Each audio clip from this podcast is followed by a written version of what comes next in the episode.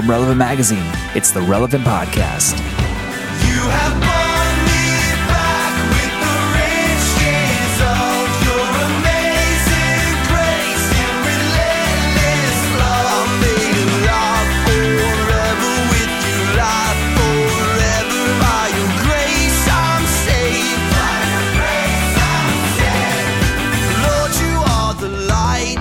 It's the week of Friday, April 19th, 2013. This is the Relevant Podcast. The Relevant Podcast is the weekly show from the team behind Relevant Magazine, where we bring you interviews and music and media recommendations and the news that is absolutely important and vital to your life. I'm your host, Cameron Strang, and here with me in our Orlando studios is the very lovely Maya Strang. Hello, everybody. To her left, the unusually patriotically clothed Tyler Huckabee. Hi, guys. Is this July 4th? Every day is July 4th in my heart. Oh, yeah. This is not unusual for him. USA. On the Skype line from Loverland, Virginia, Jesse Carey. Hello, hello. And over there on the ones and twos, our illustrious producer, Chad Michael Snavely. Hello, friends. This week's episode is brought to you by Audible.com, the leading provider of premium digital spoken audio information and entertainment on the internet. They have a library of over 100,000 audiobooks, and they have a special offer just for Relevant Podcast listeners. If you go over to a specific URL, audiblepodcast.com/relevant, you can get a free audiobook and a 30-day trial. What might you spend your audiobook on or cash it in for?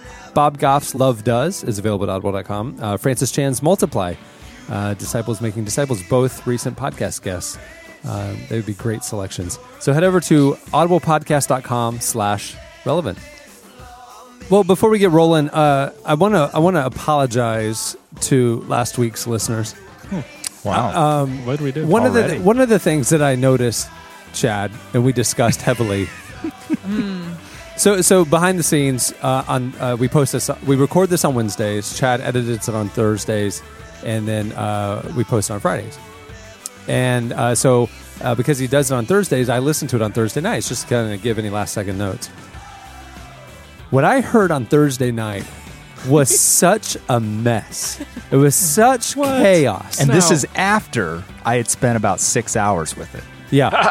And let me tell you why. When you say chaos, here's what my observation was. It was more chaotic than usual, and I couldn't figure out why until I realized that Chad started us off by injecting us with some fantastic coffee. Yeah. And we were all so hyped up. Sure. We were talking at double speed and on top of each other. Yeah. And so I came in Friday morning. I'm like, Chad, I don't know how to say this, but that was terrible. Like, it was hard to listen to at times, you know, because we're all literally like yelling on top of each other. We're so excited and on caffeine, you know.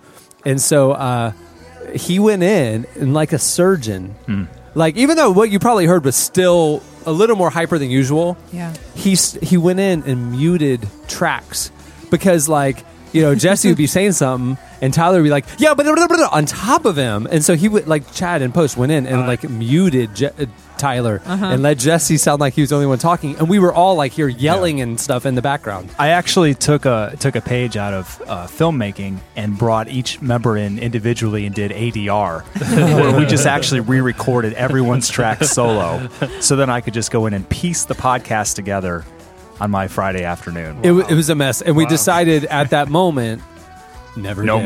Can I make the assumption that everyone is drugged right now? Well, I kind of say this because I realized I just got a cup of coffee. So, but if only one of us is talking super fast and everybody else is in their normal sedated state, it should be okay. Just stay on our level. Yeah. Well, I apologize, especially to Jesse, if I cut you off. No, mainly Jesse was the one jumping in on everybody else's stuff. Well, and the odd thing is I had no Tonks coffee. I just have a rude disposition. So my apologies. We have a great show for you today. Podcast favorite Michael Gungor is joining us. Oh. They've been in the studio, and I talked to him about that and a new album that they have in motion. And yeah, that's coming up later. And we also talked to Kirsten Powers, who is a columnist for USA Today and is the one who really broke the media blackout regarding the murder trial of abortion doctor Kermit Gosnell. She really broke the story. She's a believer, and we talked to her about that and all that's happened since she kind of made the country aware. She's written for us a number of times. She's a very talented writer, and we were both really surprised. We were all really surprised, I think, when we saw her here. It's good for her. Good for her. Last week, we mentioned to you guys that we were going to experiment with moving Relevant Recommends to later in the show. And we've had even further thoughts on what we're going to do with this ever-evolving and floating segment. Uh-huh. So, you know, for the last 7 years of the podcast, we've done entertainment releases right up front. Told you what's coming out this week.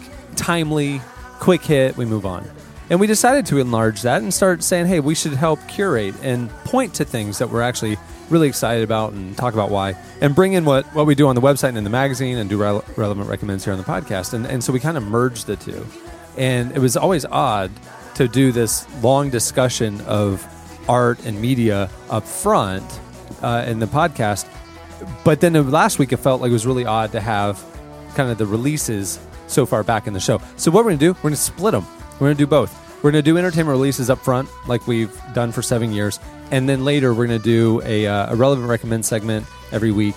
And then we're going to enlarge it beyond just music. It'll be kind of things that we're really digging, whether it be a show or a movie or a book or even a video game or an album. We're going to kind of bring our media recommendations. Game? I've been playing a lot of Madden 09, the only one I got. I think it's called Mad Birds or maybe Angry Birds, but yeah. It's interesting. Yeah. So, it might take off. I don't want to get ahead of myself. Finger on the pulse, stuff like that. That's what you can expect from Relevant Recommends. Madden 84 is my favorite. I found my old Sega Genesis. And all of its games. Oh, man. Oh. That's a good time. So Jackpot. I have like all these early 90s, like maybe 1989 to 1993 games, Sonic, Madden's, FIFA. It all works. Did you ever have a Sega Game Gear, like the massive hand controller? Man. That's what I had. No, but Brandon Horton did, and I would go over to his house and play that, just ignore him. I don't know what he did. I'd run to his room. Hey, listen, I want you to come to a sleepover. Hey, bring the Game Gear. When I got into college, I got a Game Boy. I did have a Nintendo, And the only game I ever owned or played on it was Tetris. And so I'd take it to all my classes and just play Tetris during the larger classes, like the 500 student classes. I'd just play Tetris. I had a TI-83 graphing calculator, which we called in high school the Tetris machine. That's the only function I really used it for. Wait, there was no graphing. Your graphing calculator had Tetris on it? No, it was a TI-83, which was like the standard. Did you guys use those in high school, the graphing calculator? I think that's the name of one of the droids in Star Wars. Yeah, so in my high school, everyone that took a certain math class was required to buy what they call a TI-83 graphing calculator that was supposed to be capable of doing the necessary calculations for this particular class. But anyway, some kid in school figured out how to use its little FireWire port and put Tetris on there. Wait, a calculator had a FireWire port? Like you had to jailbreak it. Yeah. It didn't come preloaded. Some nerd somewhere programmed Tetris for this thing. Leave it to a nerd. Yeah, and it made it into the school. And so pretty much everyone, that's all they did all day was play Tetris on the TI-83. If you have a TI-83, you don't really need to pay attention in math class because it teaches you everything you need to know. I'll say this. I was so bad at math that I had to take one math class in college. I waited to my senior year, and the name of that class was Math and Society. Oh, no. That class was general ed. It was teaching you life skills, like how to create a household budget. It was math. Consumer math. Yeah, it was how to create a household budget. It was how to calculate an interest rate. I remember in college. Math and Society was just like... It was me and the basketball team. Consumer economics is a way better name than Math and Society, but I took it, and I remember in college having to take a test on how to fill out a check. Like a blank check. That's awesome. That was part of my college. But they literally made you write a check to the teacher. The teacher was like, the test is everyone write me a check for $25. All right, here's your test, everybody. Just bring a check. No, my worst decision I made in college as far as taking a class, it was actually my senior year. I came to Relevant to do an internship, and I had to take some classes like correspondence. And I knew I was going to be really busy, and I thought, well, what's the easiest classes I can take? It's just going to be a breeze. I don't have a lot to do in the evenings. So I decided to sign up for color pencil drawing. This is true. It's totally true. And I was like, oh, dude, this is great. This is easy, man. This is 3 credits. I can, you know, really dig into this internship, work some extra hours, meet people, you know, and not have to worry about it.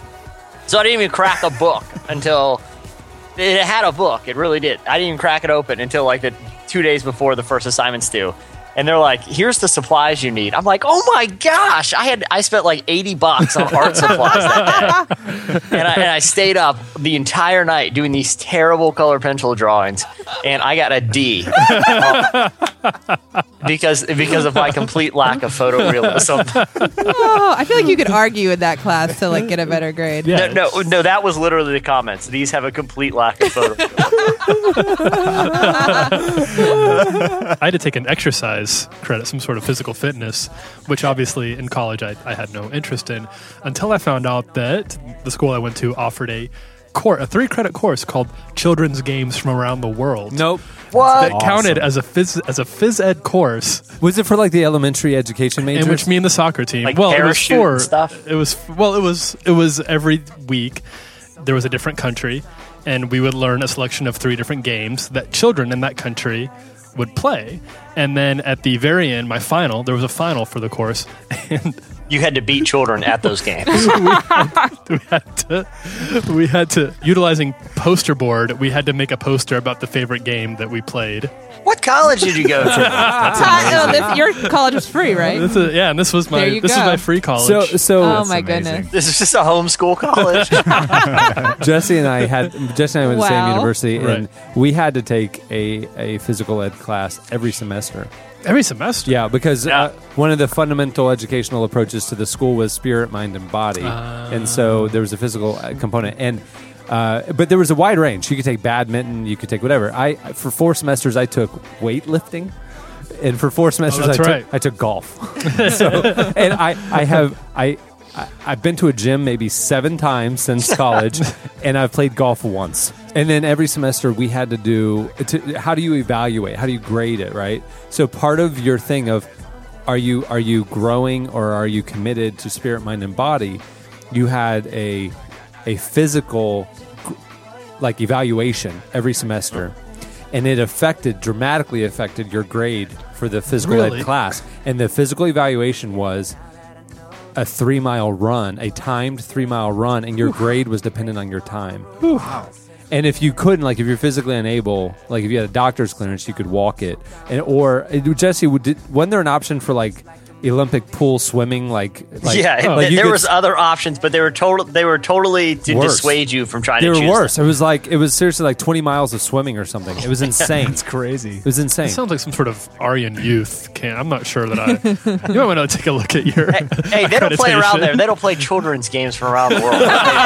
Our final isn't poster board. It's a grueling 3-mile sprint to the death. Yeah, they branded it the Fun Run. They did. I very quickly learned the shortcuts. I mean, they would have like RAs and stuff posted throughout the 3-mile course to make sure people weren't like cheating. But there were ways that you could cut across the campus and cut it in half. I know people that would wait in there because part of it, they cut through this big parking lot towards the end and they would just get up really early and go to sleep in the car and just jump out of the car and join the race at one point. Shut up. So you didn't actually, so there was no head count. No, you had like a bib. You had a bib, of course. Like with a number. Of course. Yeah. Did you all do this at the same time? Yeah, you would all start at the same time, and then they're just clocking it. Like, if you're with this group, y'all are all A's. If you're with this, at this point, now you're all B's. The last couple semesters, I claimed the asthma one, and I got to go. I got to go on the brisk walking. Man. Now, the brisk walking was on the indoor track, and here's the genius of the brisk walking. There was part of the track that was obscured, like half of it, from the evaluating coach. And so you would do the brisk, power walking on the visible part, and on the back half, you would run. Did they intentionally obscure part of the run? Like, is this like a tree of the knowledge of good and evil thing, just to make sure that? No, it was how the building was built. Integrity? It was an indoor track. It was an indoor track. It went around the perimeter of the indoor. There wasn't like a weird curtain that they erected. This is the trust curtain. Yeah, well, the curtain of integrity. You just emerge out of it every time. It's like those long, stringy, like sponges at the car wash. The curtain of integrity. Yeah. Mine did a run this weekend. I did. Also a fun run, a 3-mile fun run. Yes. Was this like a color run thing? Or? Yes, color me rad. Yeah, you could go. It was for the Ramadan house. Ramadan's house, yeah. And you trained for it. I trained for it. And then like 98% of the people there were actually just walking it. And so we were having to dodge. So it was. So you got first place. Yeah. Because you've been training. I'd say half the crowd has probably never sweat in their adult life. Okay? They just wanted to have color thrown on them. The other, well, who would? There was one guy who's pulling up the rear of the group, a couple in front of her, who was wearing pleated khaki shorts and had his hands in his pocket as he walked down the course. That's my guy right there. Yeah. That's my guy. He's just like there. Yep. Born to run. And well, that's like I did back in the day in Cameron Maya. You guys came out for that triathlon. I remember. It wasn't all that serious. I remember at the biking portion, there was a guy with like a basket on his bike. Right, yeah. It's like a beach cruiser. Groceries. I thought, well, at least I'm passing him now, but evidently he beat me in the swim. I mean, he's not taking this very serious. He like ran an errand mid-race. Bought stuff and put it in the basket. Like I said, at least at this point I'm passing him, but I can't help but think the stop at the gas station. You know. It was fun, though. You did good. Yeah, I mean, it was fun. Well, it's entertainment releases. Music coming out on Tuesday, April 23rd. All Sons and Daughters, Relevant Podcast friends, is coming out with Live. Junip is coming out with Junip. Oh. Young Galaxy is coming out with Ultramarine. Phoenix, cover subject of the next issue of Relevant. Phoenix is coming out with Bankrupt. Is that so? On the cover of which magazine? Relevant Magazine. Relevant Magazine. SNL, Coachella, headliners. Relevant magazine. Yeah. Wow. See the ascension there? Mm-hmm. Yeah. They're going the right direction. Their album's called Bankrupt with an exclamation point. We're bankrupt! So buy our album. Yeah. Movie release is coming out Friday, April 26th. The Big Wedding. Robert De Niro, Diane Keaton, Susan Sarandon. At Any Price, Dennis Quaid, Zac Efron, Heather Graham. I haven't seen Heather Graham in anything since Swingers. Or Austin Powers. The Hangover. The Hangover. She's in The Hangover. That's right. Yeah. What was that rated R? I didn't see it. Neither did I. I heard. I was reading something. Yeah, I was reading Plugged In magazine. I was reading Plugged In. I caught it on TNT the other night, actually. Yeah, I watched the family-friendly version. It was like 15 minutes. Also coming out, Mud, with Matthew McConaughey and Reese Witherspoon. Interesting note about this movie, the only shirt Matthew McConaughey wears is mud. That's where they came up with the name. Mm-hmm. Not much. You don't want to put too much mud on there. Yeah, it is Matthew McConaughey. It's Matthew McConaughey. Lastly coming out, Pain and Gain. Mark Wahlberg, The Rock, and Ed Harris. I can't decide if I want to see it or if it's... You want to. You know, I have a... he is so buff in that movie. It's like scary. Well, they're like the prison... No, they're workout guys. Former prison guys. The workout guys who form a heist to get money. You know, I'm going to go off on a little rant about this movie, and I don't do this often. Never. People who know me know that. But this movie is based on actual events. Right. And it doesn't say based on a true story. It says a true story. A true story. Like, that's part of that. And it's based on events that happened in Miami and a little bit in Orlando, where we're recording from. And it's a tragic story. And I don't think Michael Bay maybe is the person to handle this story. If he brings his usual tact and sensitivity to it, then I would be, if I was one of the family members of somebody who was hurt by this, and I won't go, it's a very long story, so I won't recount it here. But it made me wonder if this is if he was the right hand to tell this. And sometimes maybe the producers of the film will say, we know you wrote it this way, but we're going to take it this direction. I'm not sure. I'm not sure about this one, but maybe Michael Bay will surprise us all. The previews certainly don't suggest that it's a terribly even-handed or sober-minded tale. And if there's one thing about Michael Bay, it's that he knows how to surprise us. He can do he's awesome. Full of surprises. Yeah. Never see that guy coming. The two S's, surprises and subtlety. That's so, Pain and Gain coming out next Friday. How did we get there? Yeah, sorry. Michael Bay. Connecting us all. Seven layers of Michael Bay. Purveyor of art. Yeah. All right, that'll do it for entertainment releases. Stay tuned. Up next, Slices.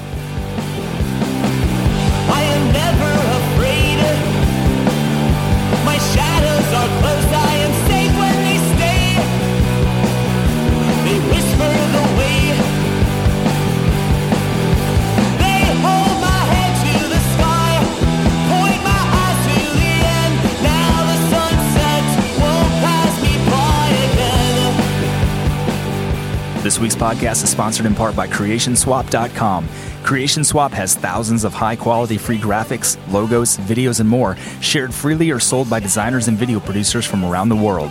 Used by thousands of churches and designers worldwide, CreationSwap is a powerful media resource website for the church. You can start downloading free church media files today only at CreationSwap.com.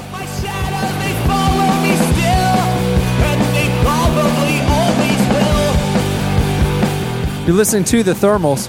The song is The Sunset from their new album. At the beginning of the podcast, you heard Citizens. The song is Made Alive from the new album. Okay, it's time for Slices. What do you have, Jesse? All right, so I'm going to concede that, you know, I had that big rant about how lame I think it would be to go to space, partly because I get car sick. But I'm going to concede that maybe I'm wrong because of the news I'm about to tell you. There is a Netherlands-based organization called Mars One that is going to be embarking on a $6 billion mission to put a human colony on the planet Mars by the year 2023. It's a private organization. 10 years? Wow. We better get going. Well, what they're doing is they've decided to take a unique approach to financing this $6 billion mission. They are going to make it a reality show. Ooh. This week, they opened up the application process where people can start applying to be one of 24 people that are going to be part of this mission to Mars.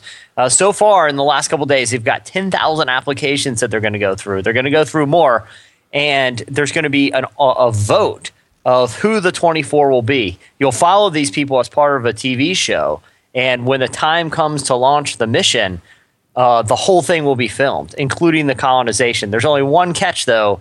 It's a one-way trip. Whoa. What? You never come back? You never come back. You're there forever. They have no plan on bringing these people back. They might bring more people to the colony, but they're not bringing colonists back home. And one of the guys that runs the organization was being interviewed, and they said, do you think it's realistic that you can actually raise $6 billion by a TV show? And he argued, think about how many people watch the moon landing, and think about how much money like the Super Bowl makes.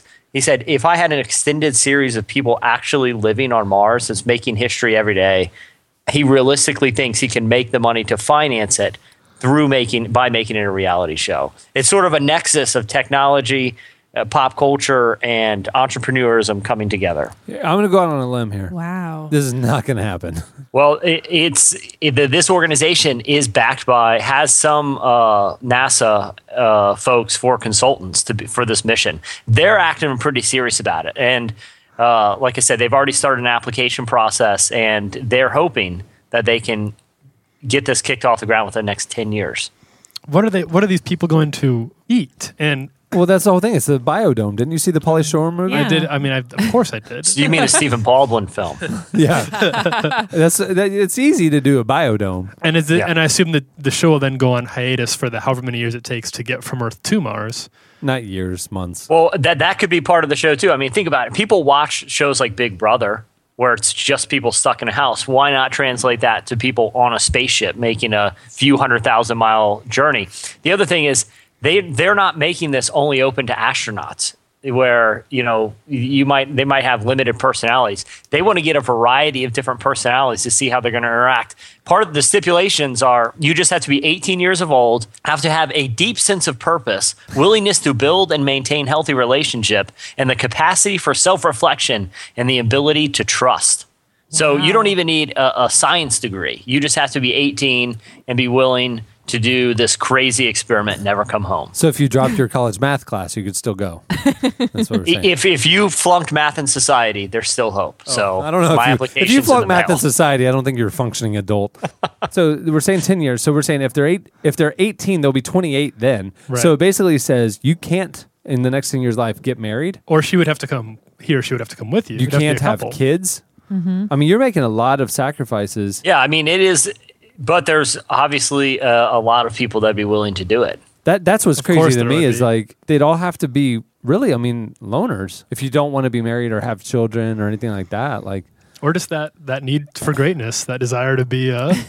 You'd be the first person step foot on Mars forever. You'd be remembered forever. I mean, you think of it like the explorers that, you know, shipped out from Europe to come to the new world. This is not new to humanity. How many people are they looking for? 24. You're not going to be remembered. There's too many names to remember. That's just you'll be on a plaque somewhere. You'll be the first person on a different planet. If you do something crazy on the reality show, you will. Yeah, that's true, right? But name 24 pioneering astronauts. There are 24 pioneering astronauts. We know two names: Buzz Aldrin and Neil Armstrong. If they could find people to go from Europe to the New World, well over 24 people, you can find people that want to go to Mars. But Europe to the New World, it was more, I mean, other than Christopher Columbus, who was an explorer, it was a mission and he was going to come back from it. That was the plan. But if you're talking about like the early colonists who came over, families came over. So you didn't have to choose, I will never get married, I'll never have children. It was just, I'm going to live somewhere else for religious freedom. See, now in Pocahontas, when John Smith goes over, it's really just that thirst for adventure and excitement that takes him there. Sure, there would have been some male adventurers, but I mean, how many... They didn't colonize. They went, and then there was always the possibility of going home. John Smith made it pretty clear he was just into it for the adventure. There's a whole song about it. There is? How does it go? I don't know. That stuff. But like I said, I think the other interesting aspect is you're right. We can only name two astronauts, but a lot of people can name every member of the cast of Jersey Shore. That's true. Or know numerous people who've been on the show Survivor. It's because we have this attachment to reality television that when you combine it with something like this, yeah, these people will no longer be on Earth with their families, but their legacies will not just live on for a long time historically. They'll be on every night in prime time. The world has, I think, too short of an attention span for this to... I mean, I think within, you know, like I said, we'll be interested the first couple of years, but like any series, it will at some point run its course, and it just won't make economic sense for a station to keep airing it in quote-unquote prime time. And then what? Then you're trapped up there and nobody's paying attention to you? I mean, well, 10,000 people are at least willing to throw their hat in the ring. Crazy. I'm not saying I would, and it is crazy, but I think that's what makes it interesting. I think it's also a comment, like you're saying, just about human nature. There's that many people willingness to give up that much in their life, you know? All right, point made. Okay. What do you have, Maya? Whatever. I can't decide if I talk about a baking of a cake or a naked man who's wandering the streets. Is it the guy who quit with the cake? Yeah. Okay, go with the naked man. Okay, so actually, of course, this happened in Florida, and it didn't happen in South Florida, guys. It happened in Altamonte Springs, which is just a... Still Florida. That's the Orlando metro area. Just down the road, just a few minutes. That's the mall that I go to. Yeah, that's a couple exits away. Might as well be across the street from us. Jesse interned with us, that's where he lived. Yeah. He did live in Altamonte, didn't you? There's a likelihood that it's one of my neighbors. So there were some odd characters in that. It happened in Villa Del Mar. Here we go. I'm kind of scared now. What happened? There's a man that recently that decided he wanted to go for a jog around his neighborhood, mm-hmm. but he didn't have any pants on. Mm-hmm. And so he was just roaming around naked, mm-hmm. and apparently it wasn't super late because there were still children around. Oh, my. Oof. And eventually people called 911. They gave the description, or they put the phone call on here, and it said they said, okay, what's going on? So there's someone walking around without his underwear. Okay, it looks like he's on drugs or something. One neighbor said he was jogging on the sidewalk naked. Another man said he spotted him lounging on an electrical transformer without his pants. That's not a good idea. Wow. No. Wow. And then here's the worst. Maybe it's chilly. When the police arrived, he was sitting on an air conditioning unit wearing just a t-shirt. Wow. He was sitting on an air conditioner. So he just kept moving around. Yeah. Perching. He told the cops that he was taking pictures and sightseeing, even though he lives in that neighborhood. Selfie. He's giving people sights. He's giving people sights too, see. Was he on drugs? He said that he had two beers and that was it. And he just wanted to take some pictures of his neighborhood. Some people can't hold their liquor. 2 beers, yeah. Maybe they were really strong beer. So, it was Four Lokos. He had 2 Four Lokos. I'm sure it was. Yeah. Having lived in that neighborhood, it's not surprising. I had a neighbor. There's some odd cats back there. This guy would make homemade salsa, and I was eating it one time with him. Whoa! You just jumped. You just. This is like a man who has candy driving a van and offering you to partake with something. He lived like down the hall. I'm not going to be rude. If he's like, hey, how you doing? Hey, Jesse, you know, nice to meet you. Come on over. Salsa. Okay, you take the first bite. Got a little more salsa.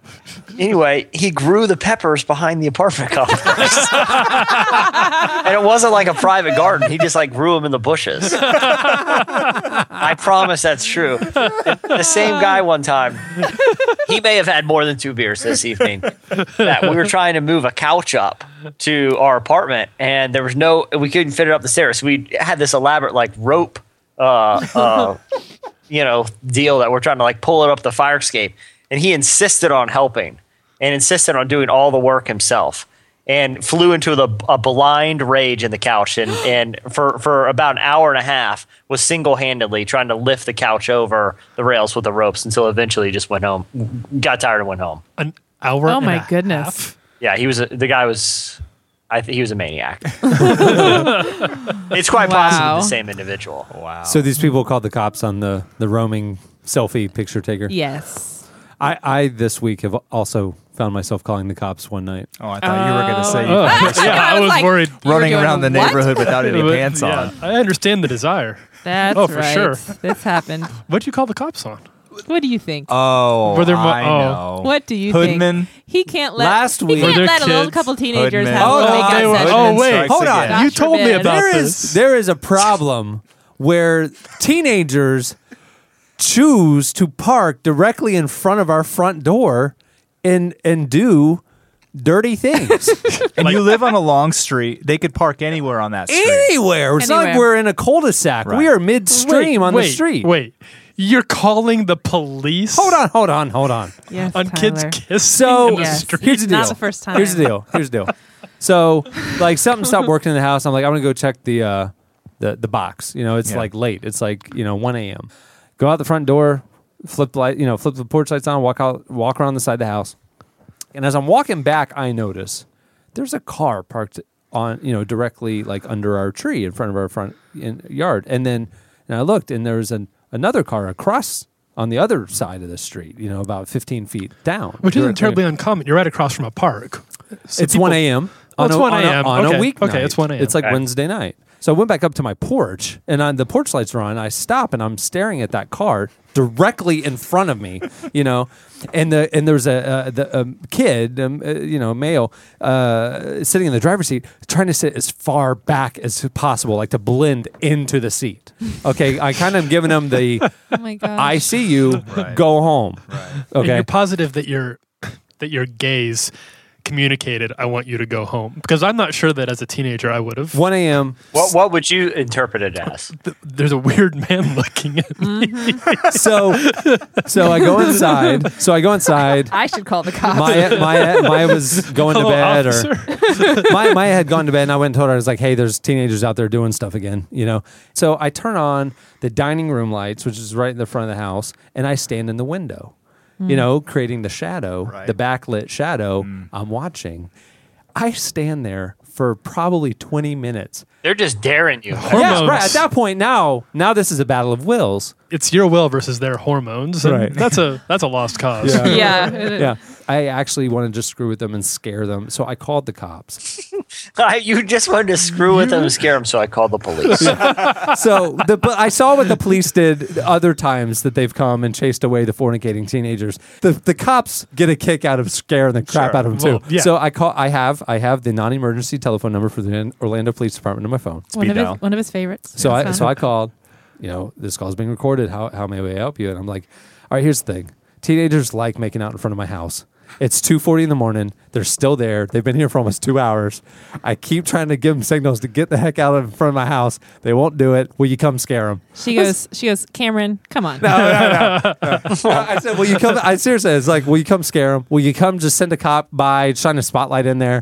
And it was a guy, and he goes, sure. Sir, have you seen any weapons? Like, no, I haven't seen any weapons. Seriously, they're just making out in front of my house. Just come tell them to go home. And he's like, okay, we'll send a cop, whatever. And so I'm on the phone. I really called, and I hear goom, goom. And they had scattered, and they drove off, and then I had to call the cops back. And I was like, but another person answered, and I was like, hey, I just called about some fornicating teenagers, and they're sending a cop out to my house, and I just they left. So if you could cancel that, I can remember. Well, I'm not sure I can tell that story on the podcast. Never mind. So never mind. I took a picture of me peering through the blinds of this Volkswagen Beetle and the kids fornicating, and I posted it. And I'm like, why? And like everybody was like, you get them, Hoodman. You know what you should have done? You should have kept color from that color run and just gone black. Well, that's actually what the post turned into, both on Facebook and Instagram. People recommending things I should do to screw with the teenagers. Yeah. I woke up the next morning with, dozens and dozens and dozens and dozens of suggestions. Do you still have that ape suit? Yeah, that's what I'm thinking. A costume. We do have it here in the office. Yeah, somebody said put on that monkey head and that gorilla head and go out there. I'll tell you, that would ruin the mood. We're done. We're out of here. Years ago, we had that backyard slingshot where is that 3-person slingshot, and we would lob water balloons over the house into the playground and into the park at the fornicating teenagers who were there after the park was supposed to be closed. Good idea. But they didn't know where it was coming from. They just knew there were water balloons coming from the dark sky. That's brilliant. So, that's good. But I had to have two people to help me. Maya won't help me, so no. Well, Tyler and I are normally up at 2:15. But if you come over, they're going to see. You're going to have to park next to them. Yeah, you go the back way. Yeah. It's true. Come down the alley. Yeah. There's a lot of ways to. We can make it happen. It'd be worth it. Okay, next time. Covert. I'm your new non-emergency hotline. Tyler, it's 1:00. They're here. The fornicating kids are back. I'll get my costume. I was like, I'm recording this call. Proceed. Have you seen any weapons? Okay, no, I'm on my way. Yeah. Huckabee Hotline, what's your non-emergency? If your phone rings and my phone number at 1 a.m., you have to answer it. Huckabee Hotline, what's your non-emergency? Okay, what do you, Slices, what do you have, Tyler? Oh, yeah, we're still on Slices. So, well, I found this story. This actually took place in Saudi Arabia, where there was a...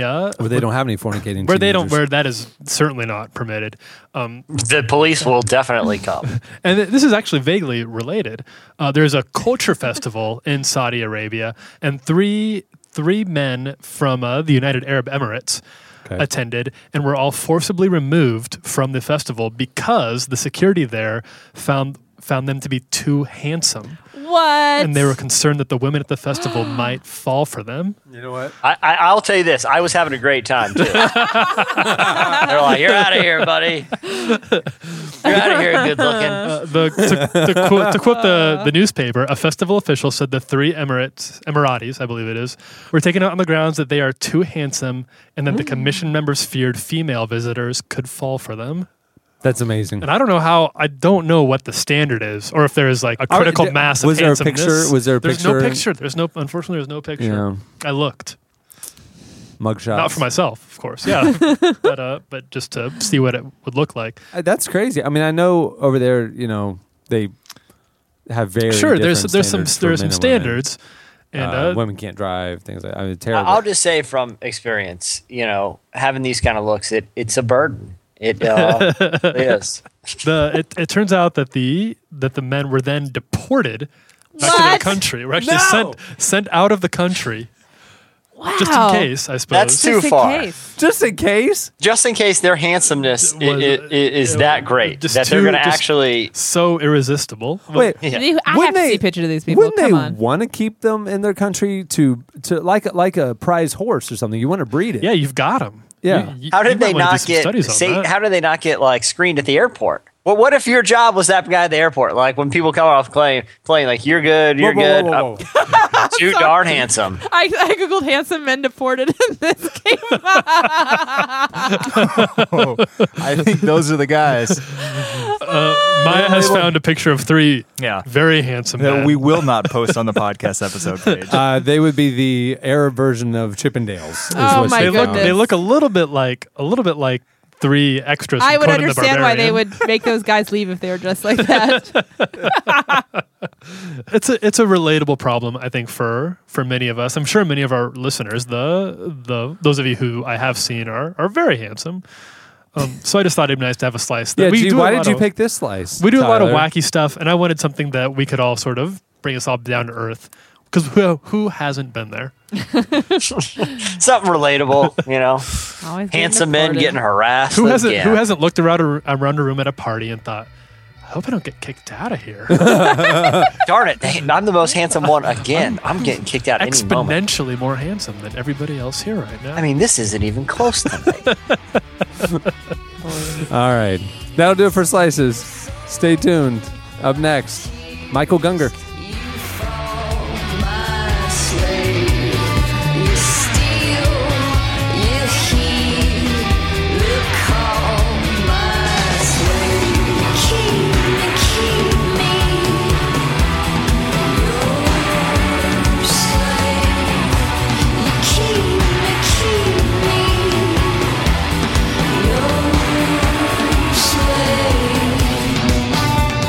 Hey, you subscribe to Relevant?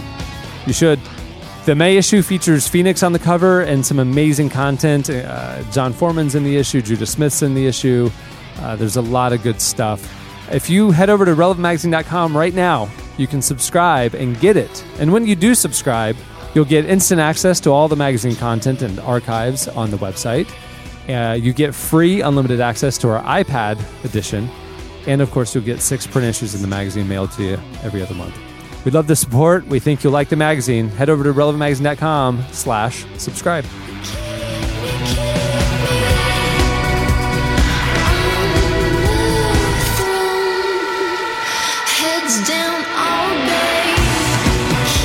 You're listening to Yeah Yeah Yeahs.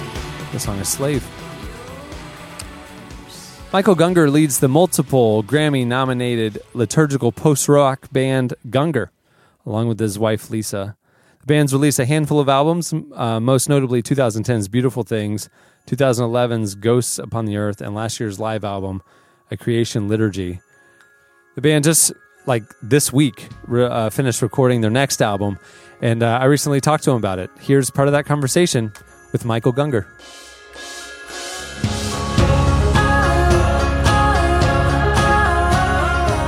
So, you guys just got out of the studio recording your next album. You were locked in a pretty awesome location, according to Instagram. Tell me about it. What was recording like? It's kind of like out in the Wild West a little bit. It was out at this studio in El Paso that literally bordered Mexico. So apparently 2 miles from one of the most dangerous cities in the world. All the cartel people and stuff. It was wild, man. It was desert, Mexico, Wild West, and that definitely made its mark on the recording, I think. You can kind of feel that in the recording. I can, anyway. How long were you guys there? We were there for a few weeks. Is that normal? I mean, you guys locked yourself into an isolated location for a few weeks on past albums, too? I have personally. This is the longest I've had others with me. Normally for me, there's kind of, I know we have three phases of a record. There's kind of this demo phase where I'm kind of putting everything together in my own head and then bringing it to a group of people, and then we kind of that's the studio. That's what this phase was, to see just what they can bring to it, what to change about it, and then I take it for the final phase back again to my own little garage studio and finalize everything and see what's working. That's interesting because your music is so layered and beautiful. I've always wondered how you guys wrote. Some bands just 4 people get in a room and they write together, but with your stuff, it's interesting. You, in isolation, will kind of dream up the vision for the song, right? Write the core of it from what I'm hearing, and then bring it to the rest of the team to see what they add to it. Is that right? Yeah. So no, I mean, there are times the song itself will change in that phase 2 when everyone's part of it. But for the most part, I mean, especially this time, my demos were pretty developed. So, I mean, I have software instruments on there. I'm thinking drums are doing this kind of thing. So, even if they don't bring anything, it's pretty roughed in. But generally, especially this time, the team we hired to come into the studio was just a diverse mix of tastes and abilities that brought a really beautiful synergy that I couldn't have done myself. So I'm really excited about the collaborative results of this one so far. Okay, so for fans of your last couple albums, I got to ask, other than, the cartel influence, how's this one different? What can we look forward to? Well, I feel like every Gungor album has been pretty different from the last one. And this one is stays true to that tradition. We delve into, it's still eclectic. There's still a variety of styles. I do feel like we've kind of found a new, I don't know, when I say there's a bit of like spaghetti Western flair in there now and then. And there's a little bit more electronic stuff than we've ever done before. And it's more stripped down production-wise. Like I'm just trying to cut out every single thing that's not totally necessary. It's definitely different. There's still similar, I think it's still Gungor. But we've really opened the box as far as what we're writing about. The last album was a concept album, so it was pretty dialed in theme-wise. Like we knew what we needed to be writing about. We kind of, all the songs were going in that direction. With this being kind of writing about anything and everything, that's opened up some new possibilities that we haven't explored before, especially lyrically. I'm pretty excited about some of the lyric places that we were able to explore on this one. Yeah, it's different, but hopefully, it's still us. So still the Gungor vein is in there somewhere. Okay, I gotta ask: do you consider Gungor a worship band? No, depends how you define that. If worship is, kind of, which to me, I like the idea of worship being this kind of open-handedness, this kind of opening of the heart and soul. And if that's the case, then yes, for us it is that. But it's not a congregational worship in the typical sense album by any means. And there are certainly spiritual themes on it and stuff. And that we have in the past written songs that are designed for that. And we actually have we're starting a new. I'm going back and we're finishing this, and then I'm kind of getting going on this other album as well. That's actually, because part of the problem with this album, we had so many songs we didn't know what to do with, and we found kind of a divide because we have still been writing songs that are more congregational, intended for liturgical space, but for some reason they just weren't fitting very well on the flow of this album, even though I really like some of the songs. So I've had this kind of idea brewing for years about, I've always had kind of this angst about, because we have written in and out of that, if you want to call it genre or whatever, there's kind of this tension of, worship is supposed to be kind of not about me, right? It's supposed to be like about this community of people expressing themselves to the divine and about prayer, and not necessarily about this one person or artist or this stage. And there's always been that kind of angst between we're an artist, which is inherently about us on some level, trying to become more visible. So, it's like there's a tension there. So this project, I'm really trying to kind of tap into some of the idealism that I have about what worship should be. And so we're going to call the project The Liturgists. And it's us doing it, but it's we're not going to put, like, the liturgists will never promote anybody. We're not going to put, I don't want to put any names on the credits. The shows aren't going to be like typical shows. They're going to be more, I want to put together like an actual liturgy, utilizing different elements of, I think we'd like to take communion together. I'd like some poetry and speaking and different things. It will be lit and produced in a way that's not drawing attention to the stage so much. I think I'd like to have like maybe a big scrim up in front of us or something. Basically, you're not looking at us. You're kind of in this moment together, all of us together, engaged in this liturgy together. The liturgists aren't going to sign autographs afterwards. It's not about the artist at all.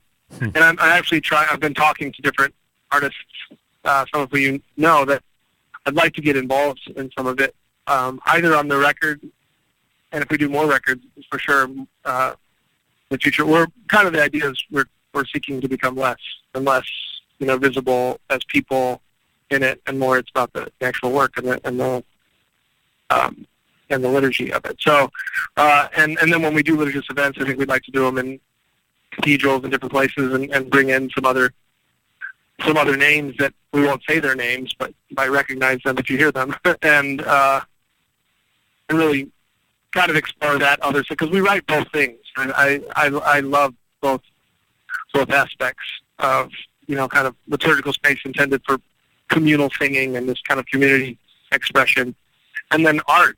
It's just art expression, which is what Gungor has been.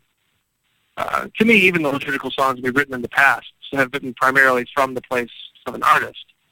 So we're continuing to develop our artist side and the things that we're doing on that, but then still trying to find a little place for the specifically liturgical songs that we're doing. Did you feel in the last albums that tension between, that some of the songs you ended up writing are congregational songs that could be sung, and then so much of the albums aren't?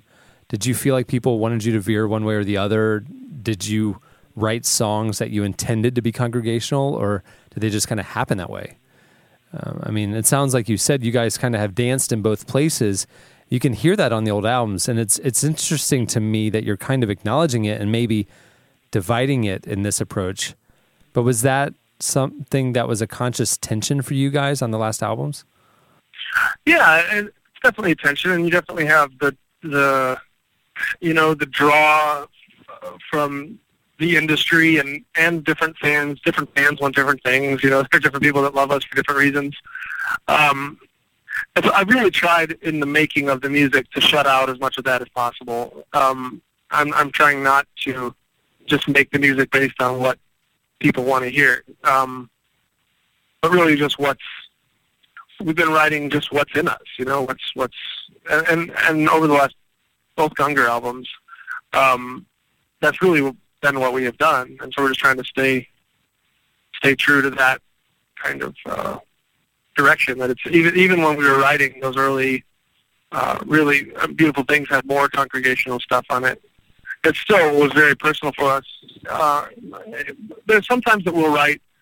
If we write for the church, it's never really for the faceless, nameless, Big C church.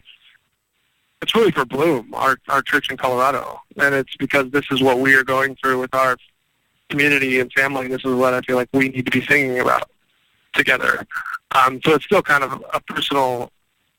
Still feels very personal because we're writing for our personal community, and not just this vague.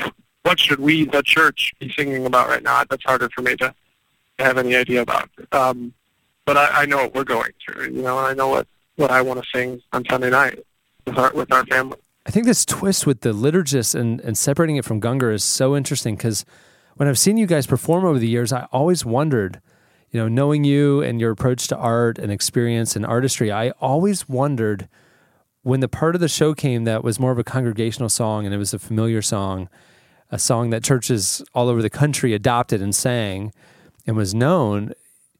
I'm at a Gungor show, and you are performers, and you have an artistry to the experience.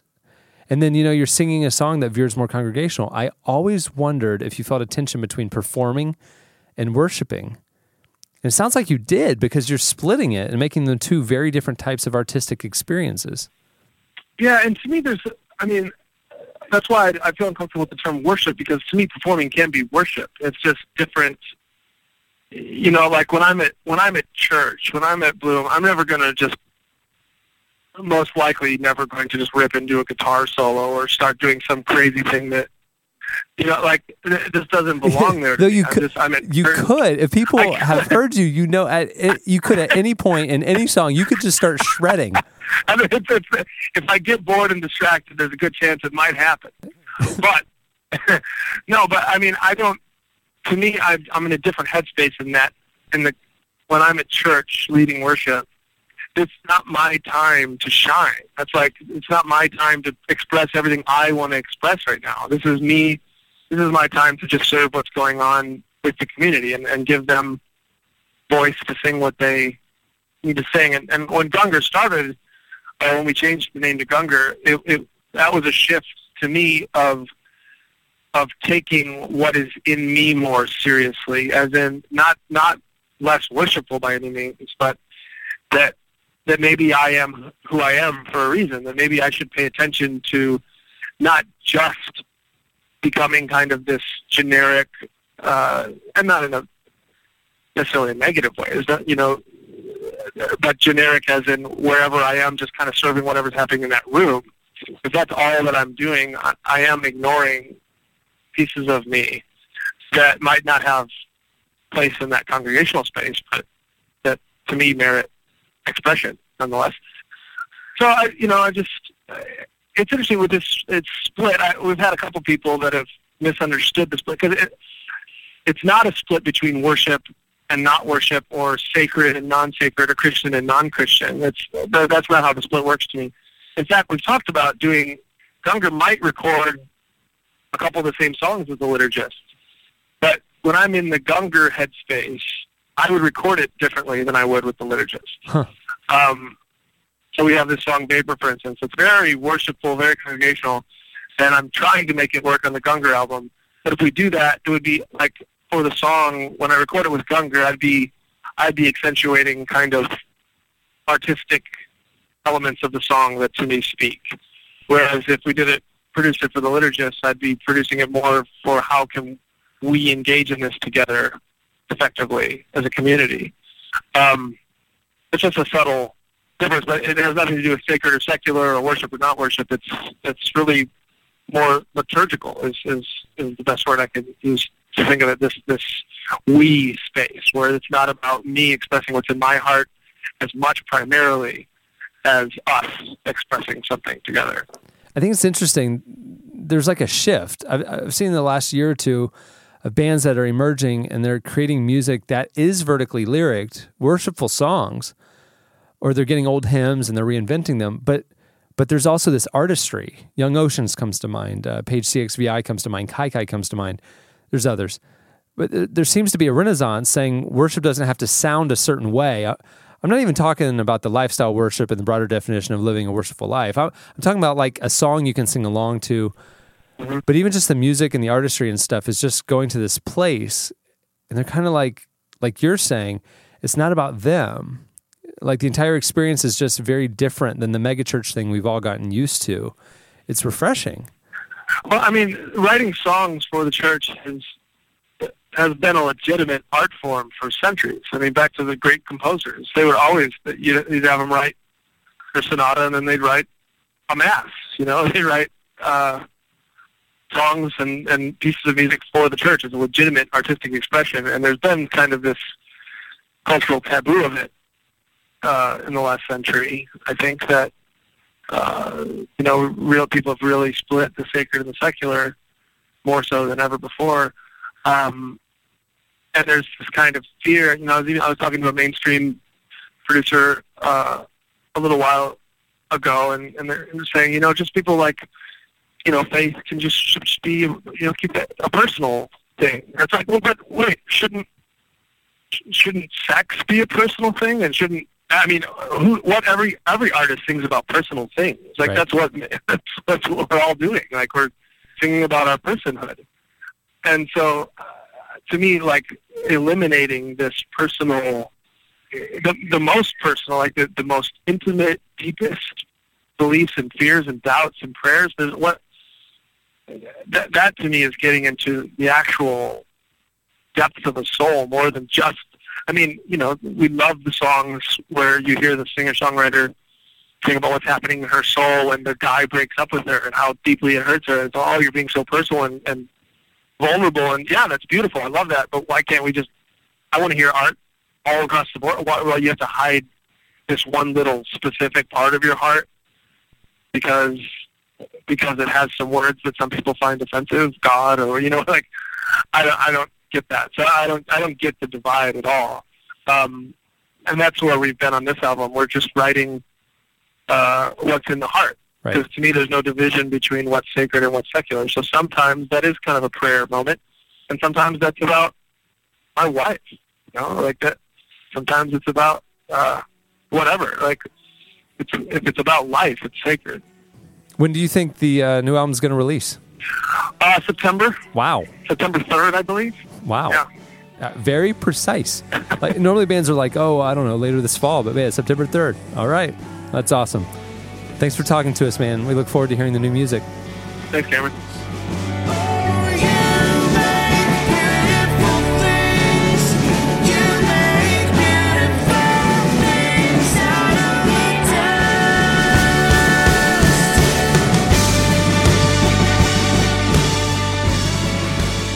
That was Michael Gungor.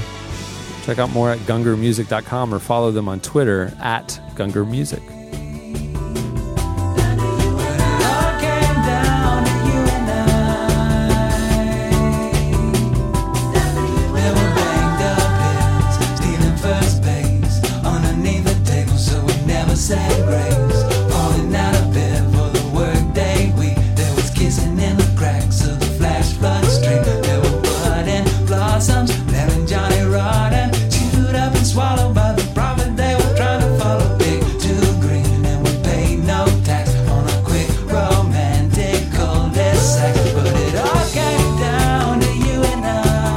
This Relevant Podcast is sponsored in part by the Common English Bible, a translation to touch the heart and mind. Look up your favorite verse and learn more at CommonEnglishBible.com. You're listening to Iron and Wine. The song is Grace for Sinners and Ramblers from their new album, Ghost on Ghost. Not touching it. It has nothing to do with my front yard. Just not touching it. Just not going to say anything about it. It's a good album. All right. You did that on purpose, didn't you? Yep. I just had a feeling Cameron's going to talk about fornicating teenagers this week. Just start throwing iron and wine at them. That'd get them. That would. No, the wine's probably. The wine would probably contributed to the situation. That's the problem. But the iron. You're just trying to frame them. Like when the cops come, you reek of wine, teenagers. That guy threw it at me, that maniac in that house. That handsome man threw wine all over me. All right. Relevant Recommends. What do you have, Tyler? The movie I saw over the weekend was I saw that 42 movie, the Jackie Robinson biopic. Did you like it? Yeah. You know, it was really, really good. I did not think that I would like it. I was dragged there by family. I was at a family reunion, and it ended up being one of those. I think I can take about one inspiring sports story a year, and this was my one, and it was actually a really good. I picked a good one because if you're a fan of those, and I think everybody has a certain level of tolerance for a really good sort of Cinderella story. But involving sports, the national pastime, and this was mine, and I walked away with a smile on my face. But this one, it definitely has a very feel-good, a strong feel-good vibe. So, and that does it give you maybe a deeper picture of who Jackie Robinson was? Probably not, because that wasn't what it was trying to do. It was trying to inspire, and it did that. And so you like it? I would, yeah. Would you put it? Here's the comparable non-sports Ray, okay. The movie Ray about Ray Charles, right? Similar era, racial overtones. Struggle. What would it be comparable to, as good of a movie? Probably. Let's say not. Let's say it probably wasn't as. I mean, you're not going for incredible acting. And Ray, I thought what lasted with Ray was Jamie Foxx's character. Remember the Titans. Then I'm going to say I'll say Remember the Titans. Wow. Let's do Remember the Titans. Let's do Remember the Titans, or maybe I thought it was better than what was the one with Matthew McConaughey? That football, the high school. We Are Marshall. I liked it better than We Are Marshall. Yeah. Which wasn't a great movie. Every time for the last 10 years that I've mentioned the Titans movie to Maya or in a conversation, I always find myself calling it Revenge of the Titans, which would be a very different movie. Which isn't really the great movie. That's the sequel, I think, the lesser known sequel. Yeah. But as somebody who I don't watch a lot of baseball, I'm not a big baseball fan. I know only the broad strokes of Jackie Robinson's story, so it was good for somebody like me to learn a lot more about him. Good. And Harrison Ford. We all like Harrison Ford. He's always good. Yeah. It was cool. A couple days ago in the Major League Baseball season, everybody on every team wore number 42. Oh, is that right? This last week. Oh, April 15th. Yeah, it's Jackie Robinson. Cool. That's cool. What if there was this ball hit in this spot where like three different dudes ran at it and they all have their caps on and they're all number 42? Who gets the error if they drop it? Jackie Robinson. Yeah. we are making. Unfortunately, it's credited to Jackie Robinson. His Hall of Fame stats get blemished. Yeah. Because of Jackie Robinson. It was definitely an oversight of Jackie Robinson. That's why he continues. Jackie Robinson shot or hit 1 for 7 His today. His stats are still growing every year. It's crazy. They're going down every year. It's shocking. It's only errors he gets credited with at this point. So that was mine. I'm going to go see it this weekend. I am a huge baseball fan. So I'm looking forward to seeing it. So it's good. I'm glad you saw it. I think Maya and I are going to go see it tonight. Cool. Okay. What do you got? Music. My recommend this week. There's a lot of music that came out this last week. So I would encourage you to fire up your Spotify or RDO or iTunes or whatever it is that you use, and check out some of the new releases. But one that I've been really enjoying. And we kind of joked about it last week because Cameron thought it was Jessie J. It's not Jessie J. It's a new album from Jessie Ware. It's called Devotion. She had a single, an EP, come out here in the States about 6 months ago, and it kind of built some anticipation for this album. And I saw her play and thought she was phenomenal and loved her voice. She's got this smooth R&B style with like a little bit of pop in there. But her voice is just unbelievable. It's a great album, and I would definitely encourage you to check out the new one from Jessie Ware. It's called Devotion. Here's a clip. And I'm ready to burn, I'm ready to fall. Think I'm ready to lose it all. Keep me running, keep me running. Keep me running, keep me running. Keep me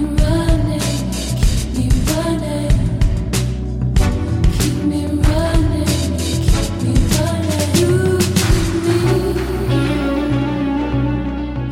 My recommendation is a little bit different. It is actually a website. The URL is the Longform.org, and it's not probably won't have an appeal to everyone. But if you're into writing or if you're into long form journalism, which in sort of the BuzzFeed era of media is sadly not as prominent as it once was. But the editors at Longform go around newspapers around the country. Different types of outlets and find the best in long-form journalism and post links on their site. And it's not just stories that are recent.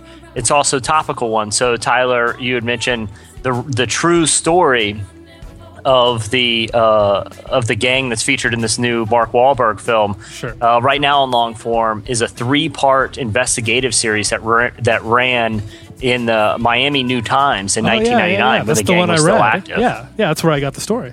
And there's some other really interesting... There's a story on there right now from Forbes that looks at the branding of J. Crew and how they turned what they're calling the brand into a cult. There is a story that Keith Olbermann wrote that's running on MLB right now about an infamous Jackie Robinson photo. All of the Pulitzer winners that were recently announced are available there. So it's a really cool website. If you're into journalism, if you're into news, and if you're just into finding great stories and really good writing, longform.org. It's updated regularly, and it's a great resource to find some good reads that you can usually knock out in about a half hour. Okay, cool. All good stuff. That'll do it for Relevant Recommend. Stay tuned. Up next, Kirsten Powers. What's left to fin is I tread the ground over my head. All the ski was pine. Trace off your neck from the love that's found. Roll what we'll trade. Listening to Night Beds. The song is 22. Kirsten Powers is a columnist and blogger whose articles have appeared in USA Today, Elle, The New York Observer, Wall Street Journal, and Relevant. She's recently been making headlines as she's been overly critical of the media blackout regarding the murder trial of abortion doctor Kermit Gosnell. After the trial began on March 18th, it was only generating Friends reporting, and Kirsten compiled all the sources together and made the cry that this story should be front-page news. Gosnell, 72, if you hadn't heard, is accused of killing a patient and at least 7 babies after they had been born alive, along with performing illegal late-term abortions while running a dangerously outdated clinic staffed by untrained workers. Horrible, horrible story. She brought it to the national conversation. Our very own Stephanie Smith recently spoke to her. Here is Kirsten Powers.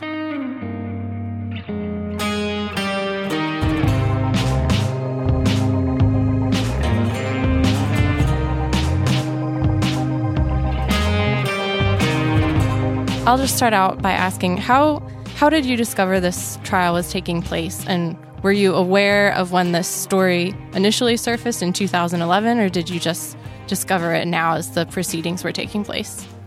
Yeah, I knew about it when the news first broke, but that, you know, because I think it was covered a little bit in the mainstream media, but then I hadn't really heard anything about it, or certainly not that the trial had started and that all this sort of spectacular testimony was coming out of it. Right. And the only reason I heard about it is I have a friend who really is very pro-life and follows these issues closely, and she had been sending me the articles, and I was, you know, really behind in my email, and I was sort of catching up, cleaning up my email box, and I came across these stories, and I just thought, this can't be right. You know, I just, how could I not have heard about this? I mean, I consume an unbelievable amount of news on a, you know, daily basis, and I mean, I hadn't even heard anybody talking about it, and so I started looking into it, and, you know, I immediately pitched my editor at USA Today, and he said, yeah, let's do it, and we ended up, you know, writing it that day, and it ran the next day.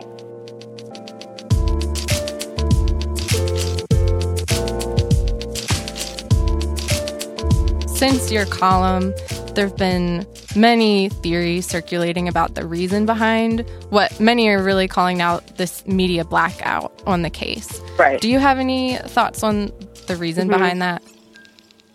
Well, I've been really careful about not speculating about intent, because I don't think you ever can say for sure why people do or don't do things unless they tell you. And so there have been Molly Hemingway, who's the blogger that really did a lot of good work on this. She actually went and asked the question. You know, she asked the Washington Post reporter, health reporter, who, what, you know, usually is covering everything abortion or reproductive rights related, right? You know, so she covered the Susan G. Komen thing, she covered the Todd Aiken comments, you know, all these different things, and asked her why, and the reporter responded, well, this is a local crime story, I cover policy. So to me, that just suggests some kind of bias. You know, I don't know why, you know, the same reporter who wrote about Dr. Tiller, the late-term abortion doctor who was gunned down, wrote stories about that murder, which, of course, was terrible, you know, but doesn't find 8 people, you know, 7 of them babies and 1 woman. Why that's a local crime story, but then Dr. Tiller isn't a local crime story, doesn't quite add up. So I can't say for sure what the bias is. But there is some kind of bias that makes people feel that this isn't newsworthy and these other things are newsworthy.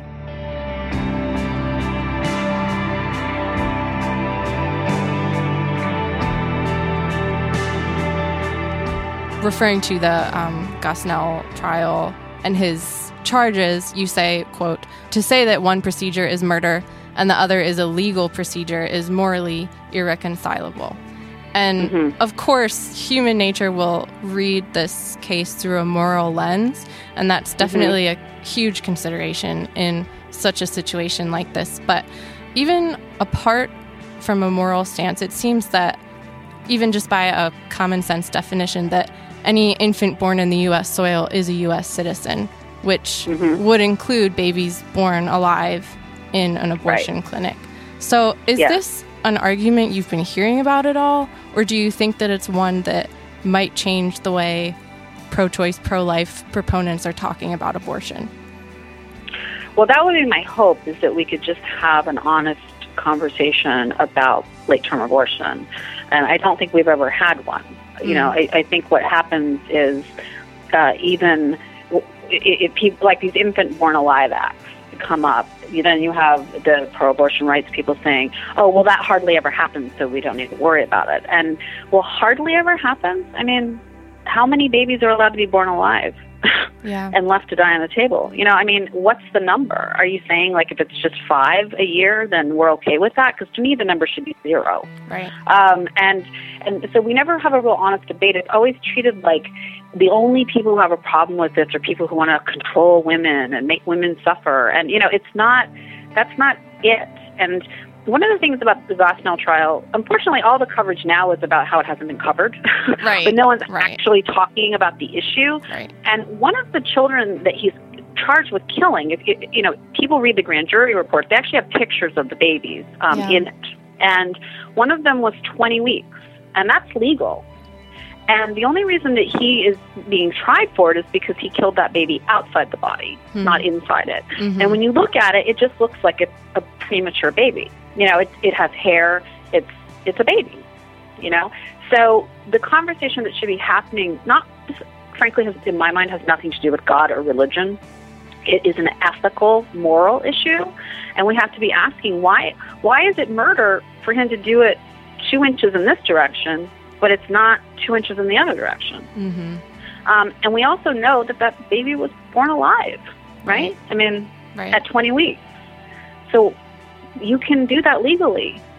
So why, you know what I'm saying? Like, why are you telling us that they're never born alive? That's just not true. So these are the debates I think that need to be happening honestly, you know, not frankly with a lot of pro-life people making, you know, enough with the baby killer stuff, enough, you know what I mean? Like people need to just take it down a notch. Pro-choice people, for the most part, are good people who really think they're helping women. So, I just wish that we could just really sit down and have a conversation and just say, let's just look at the facts.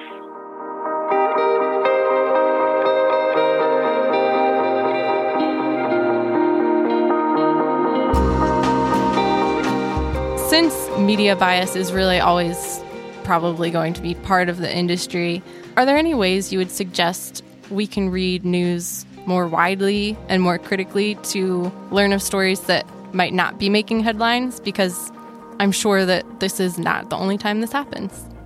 I would just say, you know, that you could just find different shows with different perspectives on TV and maybe listen to both sides. And, you know, it's a lot of work, though, and people are really busy.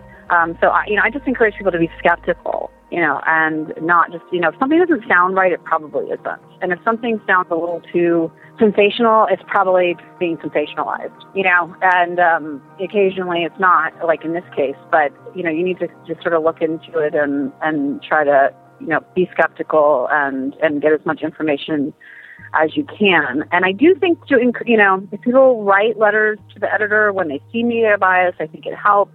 Yeah. One of the things that I think the only way to change media bias is to have more diversity in the newsroom. Mm-hmm. And, you know, as I was saying earlier, it's really just a bunch of people who kind of think the same way, even if one's a Republican and one's a Democrat. I mean, most are Democrats, but they're just all kind of the same kind of people who went to the same kind of schools. And there aren't real, there's not like debate and arguments going on necessarily. Mm-hmm. And you need to have, you know, that kind of tension. Because I don't think it's easy. You know, people assume that they're sitting around, like, a lot of people saying, like, oh, it's this conspiracy, you know. It's like, It's not, that's not it. It's just that there's nobody there to say, well, you know, I don't think that's right. I mean, I have evangelical friends, like, they don't really think that way. Or, you know, I don't, you know, just to say, like, well, no, all pro-life people don't hate women. Or, you know, just to kind of offer a different perspective. Because they're just kind of going on what they know. Instead of just saying, like, oh, liberal media, it's like, no, that's not really it. You know, it's just, you just need some different kinds of people.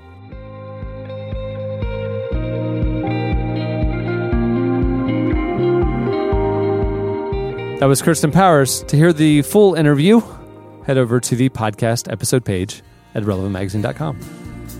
The longest night I've ever known.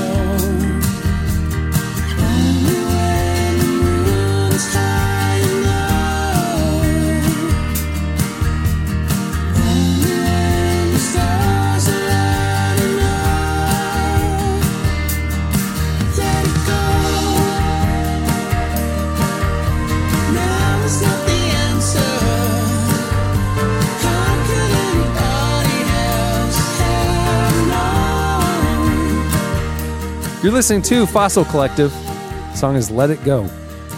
If I had a collection of fossils, I'd be keeping it. Yeah, the last thing you want is let it go. Yeah. We don't encourage that. All right, it's time for your feedback.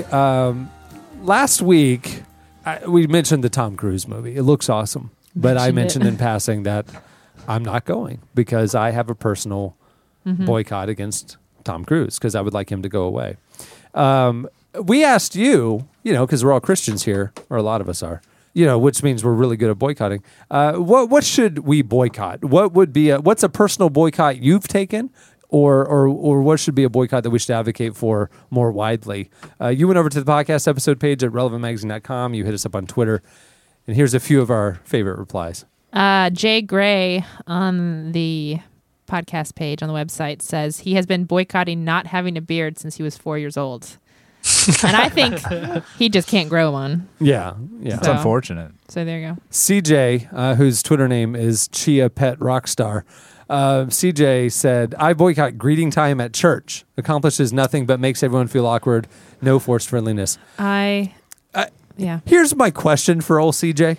Is he advocating that we should all boycott it, like churches should boycott it, or is this a personal conviction that when his church does it and everybody turns around to greet, he stands there and stares blankly or just sits and will not acknowledge people who are trying to speak to him? I like that. It's kind of because I hope it's the latter. Yeah, it's like Tyler. He didn't boycott the wedding. He just didn't wear the chucks. Yeah. So if it's a personal boycott, then he's just the rudest guy in that show. That's great. I would be impressed. I want to meet that guy. Send us a video of how that goes next week. I'm curious about that. And I don't. He thinks it's forced. What did he say? Forced friendliness. What's wrong with that? It's church. You know what I'm saying? I mean, that's the whole point. That's the whole point. Wait, hold on, no. It's part of the point. Part of the point is like, you know, becoming friendly and nice and community oriented. Take 2 hours out of your week. You can't be like that at church. I don't mind it, right before you sit down. But when you walk in, I don't like it because I'm like, oh, I gotta shake someone's hand, and can I get by without shaking a hand? And I strategically position Cohen. I'll have something in my left hand, and hold Cohen's hand in my right, and then I have to give the guy just a head nod. I don't really want to touch your hand. Yeah, how many hands have you touched? You know. Yeah, but I do. I also, I greet people. I kind of turn around and look around and see if there's any Magic players sitting near us. But, of course you do. And they usually aren't. Mark Nairns said we should boycott the use of abreves, like totes and things like that. But totes are bags that you just carry to the beach. No, he's advocating. What's he have against totes? For the boycotting of convenient bagging.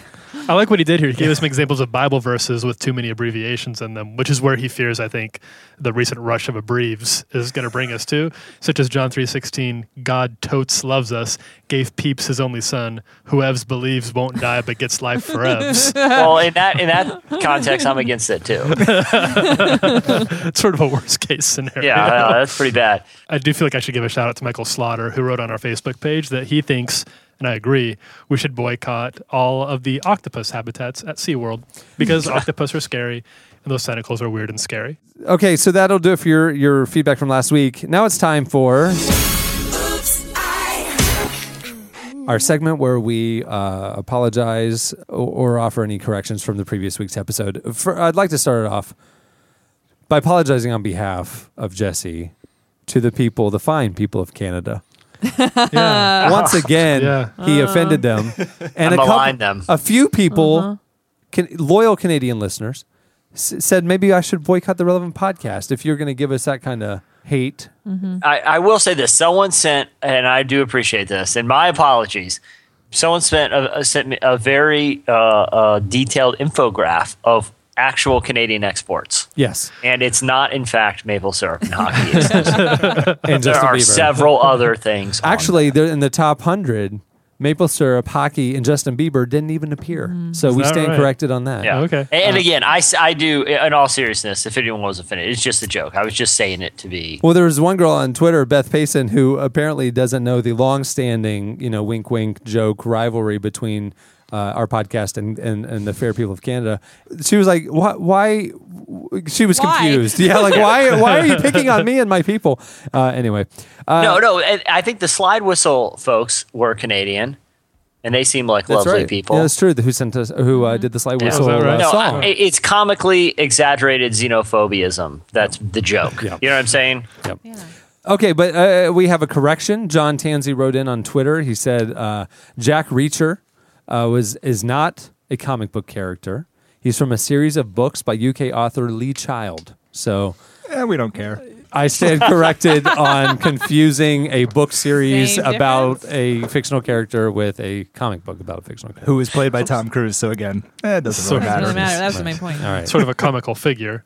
All right, so now it's time for this week's editorial question of the week. Hey. Well, as you know, we typically will base our question of the week on something that happened on the show, and I offline, that what you didn't hear was advocating for tips on how to thwart fornicating teenagers from your front yard. Maya and others thought we should go in a different direction. We shot him down. So we want to know your worst college course or most ludicrous college course or the college course that you had to drop and the story associated with it. Mm-hmm. Tell us about the thing, the blip on your college experience. Head over to the podcast episode page at relevantmagazine.com and post your replies there. Hit us up on Twitter at Relevant Podcast, or you can post on our Facebook page. Relevant Podcast on Facebook. You guys said yours. I took a class in college, shocking to a lot of you, but I was a youth ministry major. What? And, it's crazy. Every time I hear it. But I had to take a class. It was my junior year. It was called Youth Camping, Recreation, and Retreats. And treats? And retreats. Oh, retreats. Yeah. Camping, I thought it was treats, recreation, like, comma, and retreats. Okay. So I and treats. It would be better if it was and treats, like snack time at youth camp. Rice Krispies. Yeah. How to handle Fruit punch animal crackers. How to get the most for your money. Mm-hmm. Yeah. Pizza ordering 101. The off-brand vanilla swirl Oreo type thing. Lots of Mountain Dew. You minored in lock-ins. Essentially, that's kind of what this class was. It was ridiculous. If you have 5 teenagers and 2 liters of Mountain Dew, if you're at a retreat and 2 of your teenagers start fornicating, not if, when, and if they do it in front of your cabin door.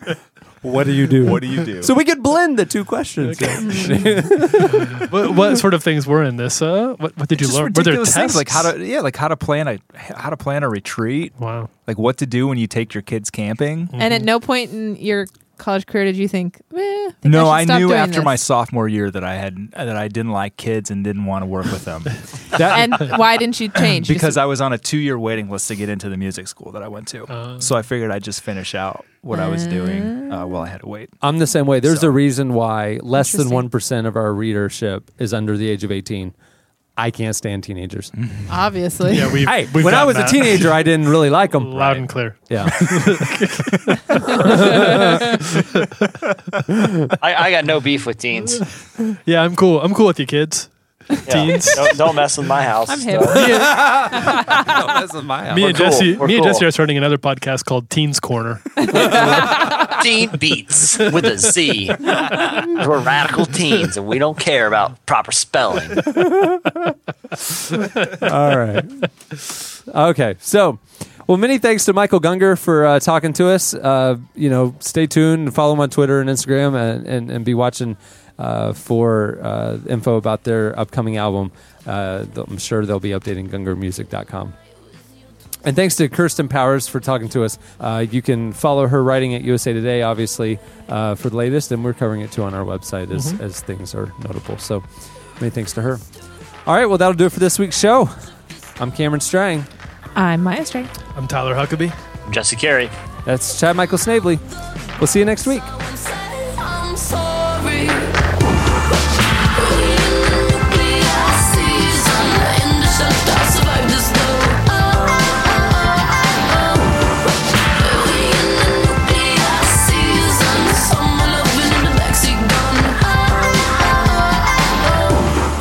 Thanks for listening to The Relevant Podcast. Go follow us on Twitter at Relevant Podcast. And for more great content, check out relevantmagazine.com.